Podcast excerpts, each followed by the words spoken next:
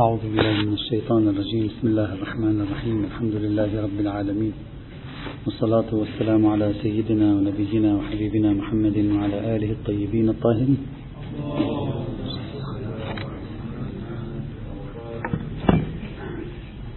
ما زلنا في إطار المقدمة التمهيدية التي نريد من خلالها أن نستوضح هذا البحث ومعالمه قبل الشروع فيه.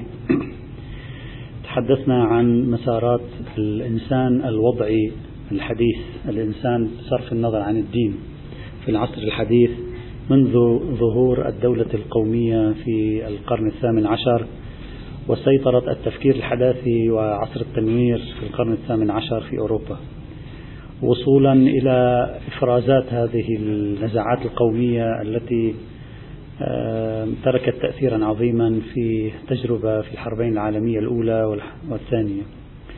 ثم تحدثنا بإيجاز سريع مسار الصدمة الهائلة التي مني بها الغرب عقب الحرب العالمية الأولى والصدمة الأعظم التي وقعت عليهم بعد الحرب العالمية الثانية. فأرادوا أن يخرجوا من هذه من هول الصدمة وحقيقة حقيقة الجماعة بصرف النظر أصابوا الحقيقة أم لم يصبوا الحقيقة فكروا بجدية أكثر مما نتصور.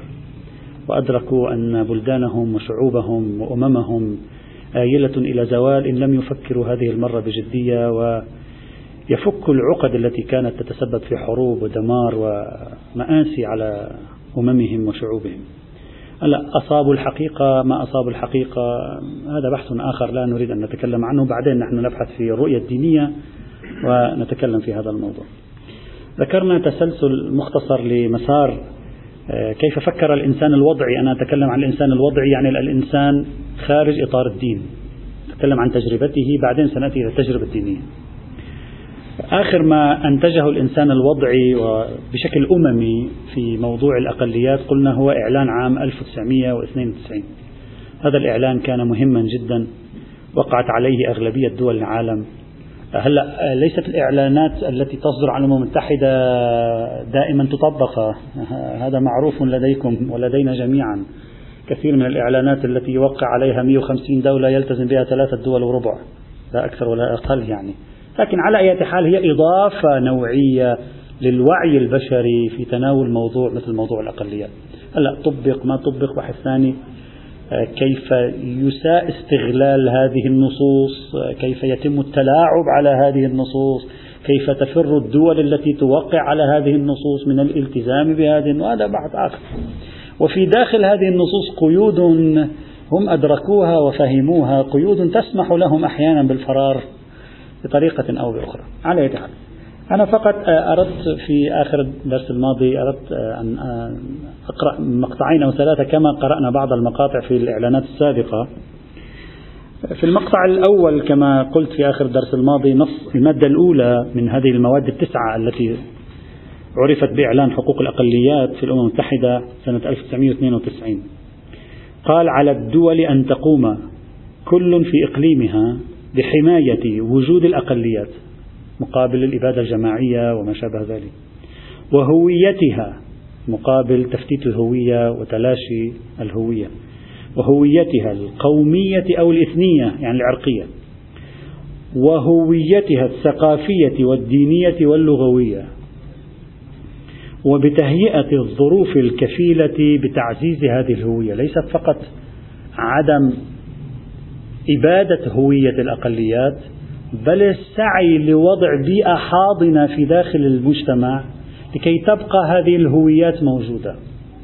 طبعا هذا لماذا الحفاظ على الهوية؟ يعني لماذا الدولة ملزمة؟ هذا أمر يرجع إلى أسباب عديدة جدا.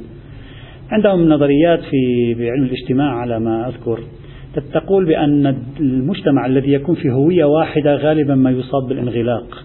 وبالتالي يجر عليه ذلك تأثيرا سلبيا على مستوى اقتصاده نمط عيشه قدرته على التكيف قدرته على التطور.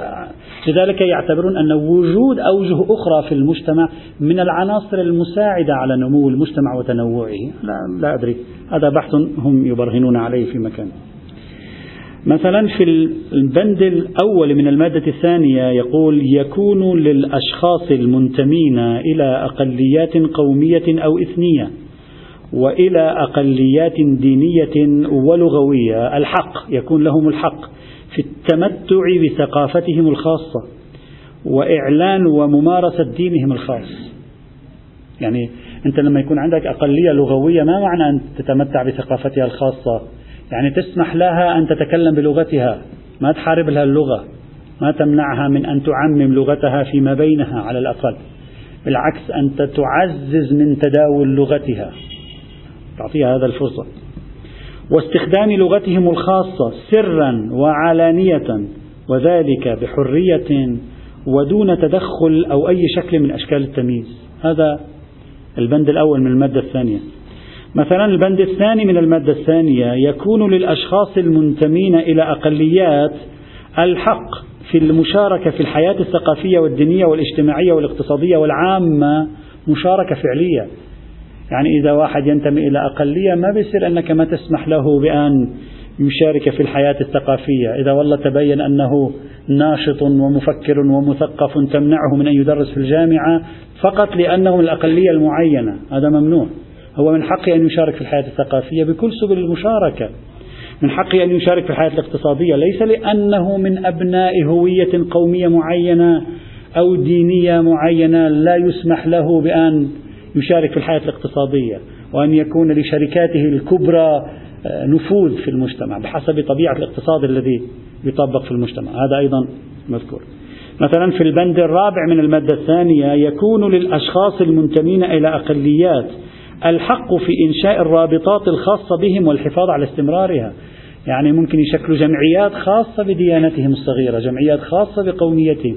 وهذه الجمعيات تدير شؤونهم ممكن آه، تعبر عنهم لا بأس بذلك لا يمنع من ذلك. هذا مثلا من جملة البنود مثلا في البند الخامس من المادة الرابعة أنا أختار بعض البنود الضرورية. في البند الخامس من المادة الرابعة يقول ينبغي للدول أن تنظر في اتخاذ التدابير الملائمة التي تكفل للأشخاص المنتمين إلى أقليات أن يشاركوا مشاركة كاملة في التقدم الاقتصادي والتنمية في بلدهم. يكون محظور عليهم بحجة أنهم إذا تضخموا اقتصاديا من الممكن أن يمسكوا باقتصاد البلد وإذا أمسكوا باقتصاد البلد هذا رح يسوي مشكلة على الأكثرية. هذا مرفوض مثلا. في البند الرابع من المادة الثامنة ما قبل الأخيرة يقول لا يجوز بأي حال هذا بند مهم. لا يجوز بأي حال هذا مقاصد الشريعة تكلم كنا في درس الأصول مقاصد هذا مقاصد الشريعة. لا يجوز بأي حال تفسير أي جزء من هذا الإعلان يعني بنود هذا الإعلان ما بحق لأي دولة أن تفسرها على أن يعني بتفسير يسمح بأي نشاط يتعارض مع مقاصد الأمم المتحدة ومبادئها. يعني مبادئ الأمم المتحدة هي عبارة عن مقاصد عليا. أي تفسير تريد أن تفسر به أنت هذا النص ينبغي أن لا يتعارض مع المقاصد العليا للأمم المتحدة اللي هي مبادئ حقوق الإنسان. لأنهم يعرفون أن هناك في البشر أدمغة. أي نص تعطيه إياه بيطلع لك عكسه منه. البشر مجربين البشر مجربون في هذا. فحتى شوية يضمنوا عدم قدرة الدول على التلاعب بتفسير هذا النص القانوني المهم. قالوا لا بد أن يكون منسجما مع مبادئ الأمم المتحدة بما في ذلك إلى آخره المبادئ بما في ذلك السيادة بين الدول أيضا. على أي حال هذه عينات من هذا الإعلان. إلى هنا ذكرت أن مسار الإنسان الوضعي الحديث مبتعدا عن الدين هذه المرة.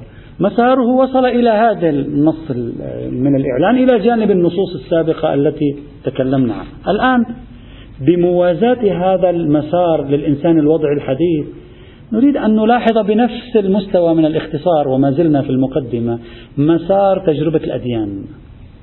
يعني الأديان كيف تتعامل كيف تعاملت الكليات التي تحكم الأديان وهي تتعامل مع موضوع مثل موضوع الأقليات؟ كل ما تقدم كان حديث عن الإنسان الوضعي خاصة من القرن الثامن عشر مرورا بتجربة الحربين العالميتين وتجربة البيض والسود في أمريكا في القرن العشرين. لكن الأديان تملك تاريخ طويل من موضوع الأقليات أطول بكثير من تجربة الإنسان الوضعي الحديث. خاصة وأن الدين هو الهوية التي تكون الجماعات فيما قبل العصر الحديث. أحد أبرز الهويات التي تكون الجماعات ما قبل العصر الحديث الدين. وبالتالي من الطبيعي أن تتشكل الأقليات والأكثريات فيما قبل العصر الحديث على أساس ديني. أقلية مسيحية أكثرية مسلمة أقلية مسلمة أكثرية مسيحية إلى آخره. وهذا طبيعي لأن الدين هو المهيمن على تشكيل هوية الجماعات. أكثر من هي هو إلى الآن ما زال مهيمن الدين. لا يمكن المزح مع الدين أبدا. إلى الآن في عصر هيمنة العلمانية والإنسان الوضعي الدين ما زال يلعب أكبر الدور في تشكيل هوية الأفراد والجماعات حتى في الدول شديدة العلمانية كثيرة العلمانية. طيب فكيف بما قبل العصر الحديث؟ لكن الإنسان الحديث وهذه نرجو أن نتأمل فيها جيدا في تناوله لقضية الأقليات يختلف تماما عن الدين في تناوله لقضية الأقليات. لا في النتائج والمخرجات فقط بل حتى في جذور التفكير. الإنسان الوضعي في موضوع الأقليات يتعامل مع طرف واحد وهو الإنسان. يعني يقول أنا عندي شيء واحد أحمل همه ما هو؟ الإنسان وقضايا الإنسان وهموم الإنسان وحقوق الإنسان ومعاناة البشر وأريد أن أحل قضاياهم. مقصدي هو الإنسان؟ منطلقي هو الإنسان وسائلي هي الإنسان. هذا زعمه على الأقل هذا ادعاؤه على الأقل هذا نمط تفكيره على الأقل. فالإنسان الوضعي الحديث يتعامل مع الإنسان والهدف الذي يريد أن يحققه يتصل بهذا الإنسان. ما عنده أولوية أخرى غير أولوية هذا الإنسان يخشى عليها أو يعيش هاجسا تجاهها. لكن الدين أبدا ليس كذلك. أصلا جوهر الدين كينونته لا أقل لا أريد أن أقول جوهر الدين بالمطلق لا أقل الأديان التي نحن على تماس معها. إسلام مسيحية يهودية الأديان الإبراهيمية التي هي تمثل أغلب البشر في العالم تقريبا يعني. ما بدنا نروح إلى الديانات الوضعية البوذية والهندوسية وغيرها تلك لها فضاء آخر تلك لديها قدرة على الاستيعاب عجيبة. تلك الأديان الشرقية لديها قدرة استيعاب عجيبة غريبة. ما عندها مشكلة تضم عشرة آلاف دين إلى نفسها. هؤلاء الهندوس الذين يقولون لك بأن الإمام الحسين عليه السلام فيه بركة ويأتون ويحجون الإمام الحسين عليه السلام ويشاركون في عاشوراء الحسين عليه السلام بكل صدق لا بالمجاملات. هؤلاء ليس لأنهم يعني يجاملونك لا لأن عندهم عقيدة بأن تلك الروح المتعالية المقدسة تتجلى عند جميع الأمم بأشكال مختلفة. وما في حقائق صارمة بالشكل الذي أنت تفكر فيه. وبالتالي تلك الحقيقة تجلت للمسلمين بالنبي محمد صلى الله عليه وآله وسلم بالإمام الحسن عليه السلام بالإمام الحسين عليه السلام وتجلت لغيرهم بأشخاص آخرين وتجلت للمسيحيين بعيسى عليه السلام وإلى آخره. وهي حقيقة واحدة لا يوجد تكثر فيها وبالتالي هذه الحقيقة أحترمها أينما كانت. قدرة الهندوسية والبوذية تقريبا على استيعاب كم هائل من تنوع الاعتقادات الخبرية بين قوسين لا يمكن وصفها. ولذلك لا تجد عندهم حساسية من مفهوم البدعة أو المفاهيم لأنه ما عندهم قوانين الإيمان الصارمة حتى تخرج عنها فيصبح هناك بدعة لا لا لا. لهم قصة أخرى. لكن نحن على الأقل نتكلم في فضاء الأديان الإبراهيمية التي تشكل نسبة سكانية عالية في العالم على الأقل. الدين هنا لا ليس معياره الإنسان ليس غرضه الإنسان فقط ليس همه الإنسان فقط. عنده أيضا طرف آخر في المعادلة مهم جدا وهو الحقيقة العليا الله سبحانه وتعالى. الدين يريد أن يوازن بين قضية الله بوصفها حقيقة مطلقة وما لها من تأثيرات على العالم وبين قضية الإنسان. هو حريص على ما يريده الله سبحانه وتعالى حريص على آه، الحفاظ على وجود الله في حياة البشر وفي نفس الوقت هو حريص على الإنسان. القضية أكثر صعوبة عند الدين في تناول قضية مثل قضية الأقليات. فمن جهة تريد أن تعطي الأقليات حقوقها ومن جهة تريد أن تعطي الله حقه. الموضوع لم يعد بسيطا. أنت فقط عندك بشر تريد أن تعطيهم حقوقهم جميعا وترتب أمورهم جميعا. أنت عندك قضية أبعد من ذلك آه، في هذا الإطار.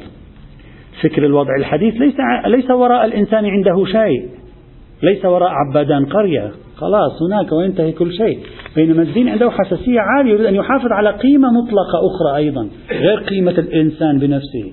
وهذه القيمة المطلقة هو كأنه لا يرى للإنسان أحيانا تلك القيمة العليا بمق... إلا بمقدار قربه أو بعده من تلك الحقيقة المطلقة. الحقيقة جزء من هوية الدين. لا يمكن أن يخلع هذه الحقيقة عن نفسه يقول أنا أنا لا أبالي أنا متساوي النسبة إلى الحقيقة وعدمها. أنا متساوي النسبة إلى قضية الله وعبودية الله وعدمها. لا أنا حيادي. لا أستطيع أن أكون حيادي. لا يمكن في الأديان الإبراهيمية أن تكون حيادي. لأن هذا الموضوع يشكل ركنا ركينا بالنسبة لك. فأنت بحاجة إلى مراعاة حق الله وبحاجة في الوقت عينه إلى مراعاة حق الناس وبذلك تصبح القضية أكثر صعوبة خاصة وأن القراءة الدينية للإنسان تعتقد بأن الإنسان له كما هي الدراسات العلم الاجتماع الإنسان له هويتان أو أنايين. الأنا الحقيقية والأنا الزائفة الوهمية. قد تتصور أنت الأنا التي لك هي هذه ولكنها ليست كذلك. صورة زائفة عن الأنا الحقيقية التي عندك. الدين يقول الأنا الحقيقية للإنسان ربما تغيب عن بال الإنسان نفسه يخطئها لا يلتفت إليها. يقتل الأنا الإنسانية الحقيقية لأن الأنا الإنسانية الحقيقية في رؤية الدين تتجلى في العلاقة مع الله سبحانه وتعالى. لاحظوا القرآن الكريم يركز على الأنيين على هاتين الأنا الأنيين الأنتين. أدري. مثلا في سورة البقرة سبحانه وتعالى يقول ومن الناس من يقول آمنا بالله وباليوم الآخر وما هم بمؤمنين. يخادعون الله والذين آمنوا وما يخدعون إلا أنفسهم وما يشعرون. هو يخدع نفسه ولا يدرك. في قلوبهم مرض فزادهم الله مرضا ولهم عذاب أليم بما كانوا يكذبون. وإذا قيل لهم لا تفسدوا في الأرض قالوا إنما نحن مصلحون. هذه الأنا الزائفة أنا مصلح ألا إنهم هم المفسدون؟ ولكن لا يشعرون. تتصور أنت أنك عثرت على الأنا التي تبحث عنها. وأن هويتك الحقيقية قد أمسكت بها لكنك تمسك بهوية زائفة. من وجهة نظر الدين الهوية الحقيقية تكون بمدى اقترابك من الجزء الآخر من العالم من الناحية الأخرى من العالم. القضية الألوهية العبودية لله الارتباط مع العالم الغيب مع الماوراء هذا جزء من فلسفة الدين. لا يمكن لك أن تقول للدين لا هذه الشيلة على حدة. وتعال نظم لي أمور البشر مبتعدا عن جوهرك وعن ذاتك وعن هويتك أصلا. لا يمكنه. بها هو مضطر أن يأخذ هذا الهاجس بعين الاعتبار وهو يعطي للأقليات حقوقها ويتعامل مع الآخر الديني أو مثلا لاحظوا قوله تبارك وتعالى فذرهم في غمرتهم حتى حين أيحسبون أن ما نمدهم به من مال وبنين نسارع لهم في الخيرات؟ يعني أيتصورون أن ما نعطيهم من الأموال والبنين والقوة؟ هذا معناه أننا نعطيهم من الخير. بل لا يشعرون. مثلا ما ملتفتين شو اللي عم بحل بحولهم؟ ما منتبهين. هم من هم؟ غفلوا عن ذواتهم. لا يستطيعون أن يحصلوا على ذواتهم. بل لا يشعرون. بينما لاحظ الآية القرآنية تجري مقارنة مع فريق آخر من الناس. تقول إن الذين تكمل إن الذين هم من خشية ربهم مشفقون والذين هم بآيات ربهم يؤمنون والذين هم بربهم لا يشركون والذين يؤتون ما آتوا وقلوبهم وجلة أنهم إلى ربهم راجعون أولئك يسارعون في الخيرات. هذا هو الذي يسارع في الخيرات. ذاك يتصور أنه يسارع في الخيرات ولكنه في الحقيقة لا يحصل على الخيرات. يتصور أنه يجد ذاته الحقيقية. ولكنه في الحقيقة يخسر نفسه يخسر نفسه من حيث لا يشعر. أولئك يسارعون في الخيرات وهم لها سابقون كما جاء في سورة المؤمنون الآية 54 إلى الآية 61 إذا فالدين يظهر أن عنده هم ثاني أيضا يجب أن نأخذه بعين الاعتبار عندما نريد أن نفهمه. هم الإنسان أن يكون مقدرا محترما وعنده هم أيضا قضية الله التي هي في جوهرها عود إلى الهم الحقيقي للإنسان وهو صيرورة الإنسان إنسانا حقيقيا بلوغ الإنسان هويته الذاتية. هذه رؤية الدين يا أخي. ألا أنت توافقه؟ لا توافقه براحتك.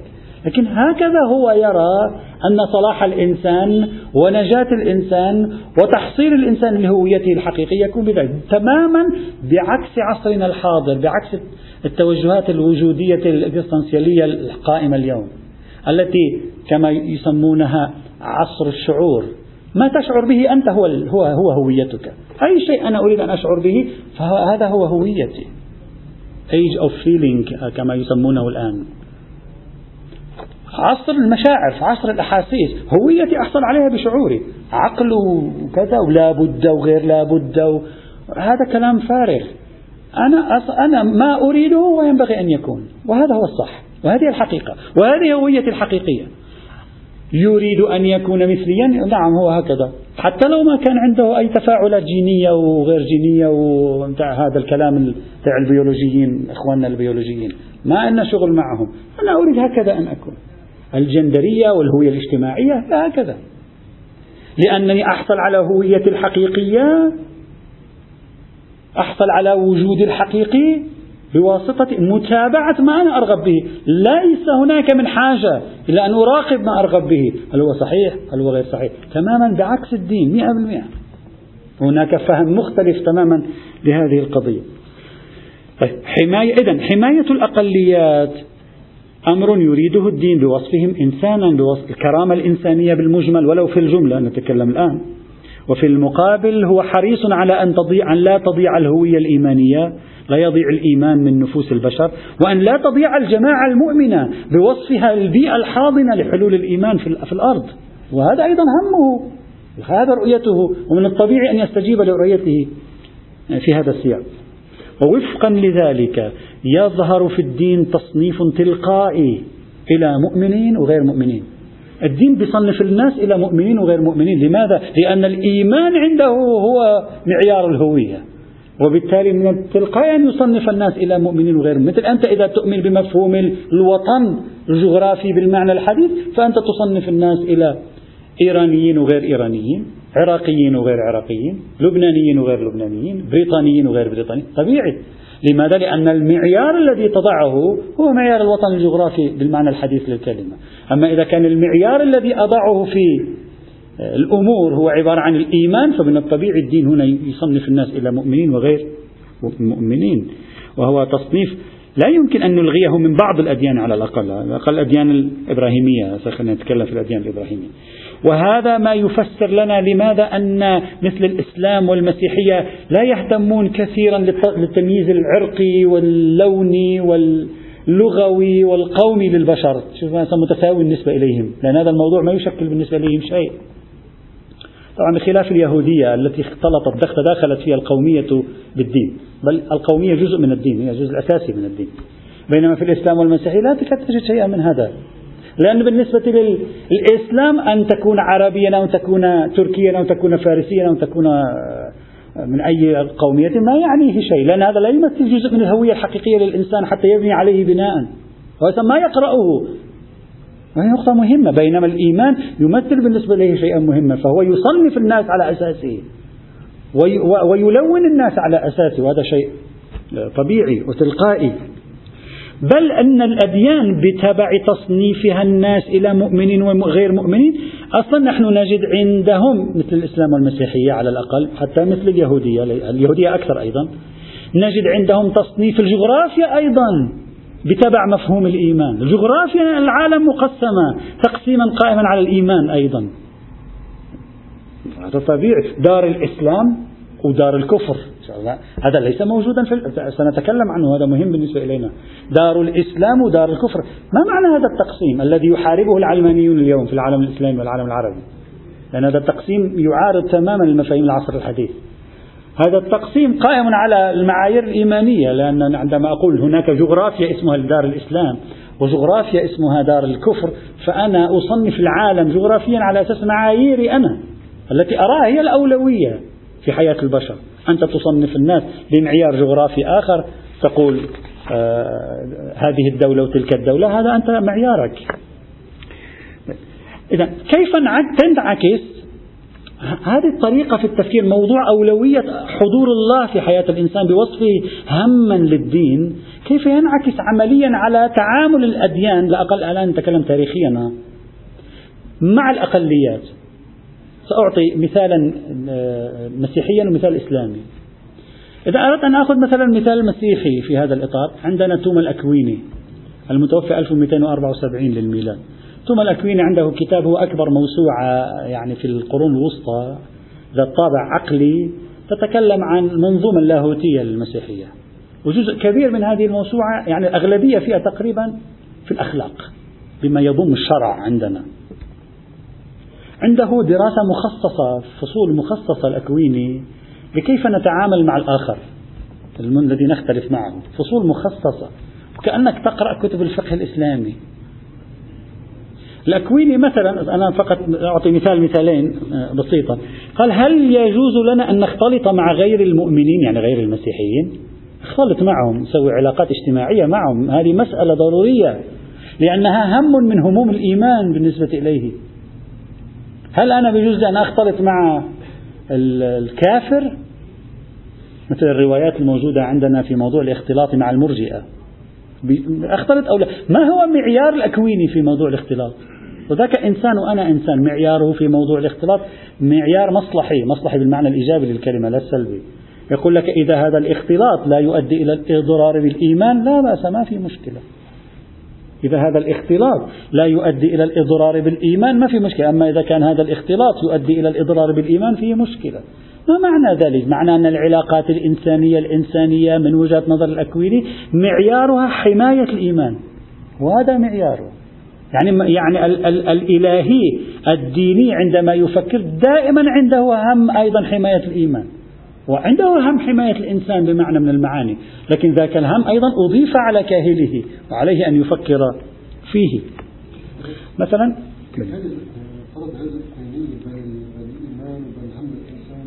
قد يناقش أنه لا الإيمان هو في طول مصلحة الإنسان؟ لا نعم.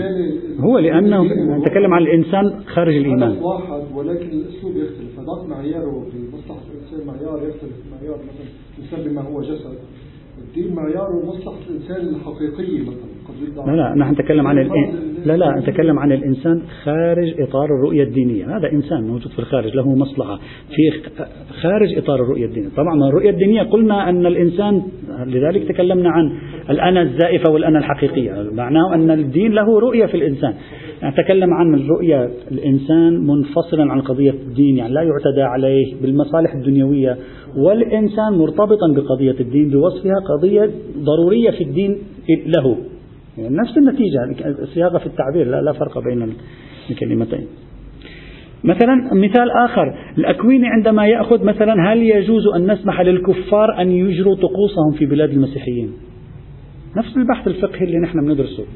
كيف فكر الأكويني؟ قال إذا كان الكفار يهود نعم نسمح لهم. إذا كانوا غير يهود لا نسمح لهم. عجيب مع أنه يعني علاقة المسيحيين باليهود ليست هذه العلاقة الطيبة.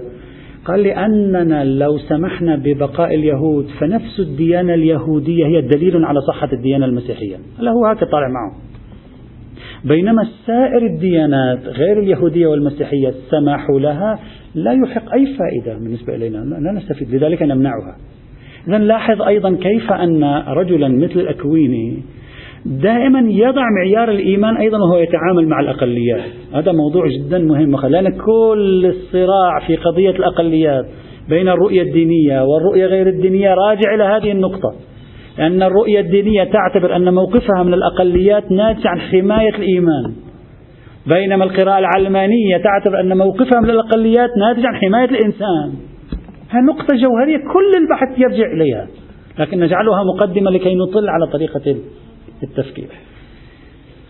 فإذا مهم لاحظ لم يسمح بطقوس اليهود لأنه كرمة لعين اليهود. كرمة لعين اليهود لا فقط ليستفيد منهم لأجل الإيمان المسيحي. ولذلك في غير الإيمان المسيحي في غير اليهود قال ممنوع. قال إلا إذا تسبب منعهم من طقوسهم مشكلة على المؤمنين. يعني العنوان الثانوي اللي نسميه نحن تقية وعنوان ثانوي كمان عنده أيضا عنوان ثانوي. الرجل. لاحظ الذهنية كيف يتم التفكير فيها. هذا إذا أردنا إذا صح التعبير في الفقه المسيحي. تعال معي إلى الفقه الإسلامي. أنت تلاحظ أصلا أن العلاقة مع الأقليات في الفقه الإسلامي محكومة لمعيارين. المعيار الأول الهوية الدينية نفسها ولذلك الفقه الإسلامي يقسم العالم إلى ثلاث أقسام إلى مسلمين وأهل الكتاب وغيرهم. فإذا أول تقسيم أول تنويع قائم على موضوع الهوية. المسلمين في الدرجة الأولى نظريا أنا أتكلم أهل الكتاب في الدرجة الثانية ومن سواهم في الدرجة الثالثة. وهذا تقسيم قائم على أساس ماذا؟ على أساس الإيمان. معيار ثاني أيضا يطرحه الفقه الإسلامي وهو معيار الحالة العلاقة بينك وبين الآخرين. وعلى أساسه يقسم الحالة إلى حالة آه، معاهدة وحالة حرب. ممكن يكون في حرب ممكن يكون في معاهدة. وأحكام الحرب شيء وأحكام المعاهدة شيء آخر. ولذلك الإسلام الفقه الإسلامي على الأقل أنا لا أقول الإسلامي يعني الفقه الإسلامي على الأقل يقسم الدار إلى ثلاثة. دار الإسلام وهي البلاد التي يقطنها أغلبية مسلمة أو يحكمها المسلمون. بعدين رح نتكلم ما هو التعريف الدقيق لكلمة دار الإسلام أصلا. في اختلاف فقهي. ودار الحرب وهي البلاد التي يقطنها غير المسلمين أو يحكمها غير المسلم وتكون محاربة للمسلمين. ودار العهد وهي البلاد التي يقطنها أو يحكمها غير المسلمين ويكون بينها وبين المسلمين معاهدة. فدائما أنت في عندك معيارين في هذه التقسيمات كلها. معيار نوع العلاقة بينك وبينهم ومعيار الأنا والآخر يعني الهوية الدينية. هي التي تقوم بعملية لولا الهوية الدينية ما تقسم العالم إلى مسلم وغير مسلم. وتبني سياستك وفقهك على أساس التقسيم الإيماني إذا دائما الموضوع الإيماني كان حاضرا.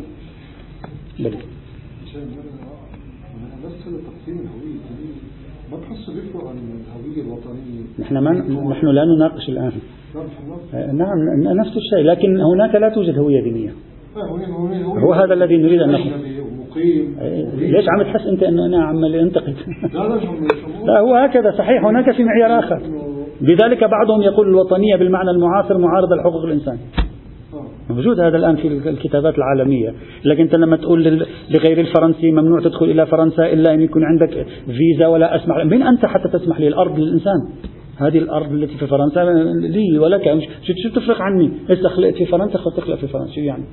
والآن بعض الحقوقيين الإنسانيين في العالم يتكلمون بهذا. موجود. موجود هذا. لكن في النهاية أنت معيارك دائما الإيمان عم بيكون داخل في, في هذا المعيار. طيب. إذا النتيجة التي أريد أن أصل إليها يظهر التمايز واضحا منذ الخطوة الأولى بين الرؤية الوضعية والرؤية الدينية. التمايز قائم على أن الرؤية الوضعية تتعامل مع الإنسان بصرف النظر عن الماورائيات وتعتبر نهاية مصالحه هي, هي, هي هنا وليس في الماورائيات بينما الرؤية الدينية تتعامل مع الإنسان وهناك قطب ثاني في الطرف الآخر وهو الله سبحانه وتعالى وبالتالي لا يمكن عزل العلاقة مع الآخر المختلف معي في ذلك القطب عن ذلك القطب نفسه. علي أن أحضر مفهوم الإيمان آه، دائما. وبهذا يتبين لماذا هذا البحث مهم اليوم. لأنك اليوم أمام تصادم قانوني عالمي بين رؤيتك التي تقوم على هذا البارادايم. وبين رؤية مساحات كبيرة في العالم لم تعد تقوم على هذا التقسيم. اعتبرته جزء من الماضي بل هي تنظر إليه بسلبية كبيرة لأنها تعتبر الإيمان وجهة نظر ليس حقيقة قاطعة. إذا كان الإيمان وجهة نظر لا أستطيع أن أفرضها لأنه فقدوا ثقتهم بالماورائيات وبالتالي علي أن أؤجلها لأنه يختلف فيها الناس. وما يختلف فيه الناس لا ينبغي أن أفرضه. قانونا مشتركا على الناس جميعا ألزم به الناس جميعا. وإنما نأتي إلى ما يتفق عليه الناس ويتفق الناس على هذه الأمور المقدار الحد الأدنى من المصالح الدنيوية. فأنت بحاجة إلى أن تطرح رؤية فقهية وكلامية في هذا الموضوع لكي آه، تقدم في سياق هذا التصادم الكبير مفهوما آه، إسلاميا قادر على أن آه، يطرح تفسيراته وقادر على أن يطرح تبريراته الفلسفية. هذه كانت المقدمة. الأولى. المقدمة الثانية التي سننتهي بها من هذا الدرسين ثلاثة المقدمة البحوث التمهيدية. سوف أستعرض في هذه البحوث ما هو نقطة البحث التي نريد أن نعالجها ما هي إشكالية البحث التي نريد أن نعالجها ما هي مساحة ومعالم هذا البحث حتى لا تظنوا أننا سنبحث في كل القضايا. هناك مربع محدد سوف نعالجه. ما هي الخطوات التي سنخطوها ما هي فصول هذا البحث؟ ما هي أهم المصادر التي سوف أحاول أن أعطيكم إياها لكي الإخوة الذين يريدون أن يراجعوا في إطار هذا البحث؟ سلسلة من المواضيع ربما في حلقة أو حلقتين ننهيها ثم نبدأ إن شاء الله تعالى بأصل الدراسة. والحمد لله رب العالمين.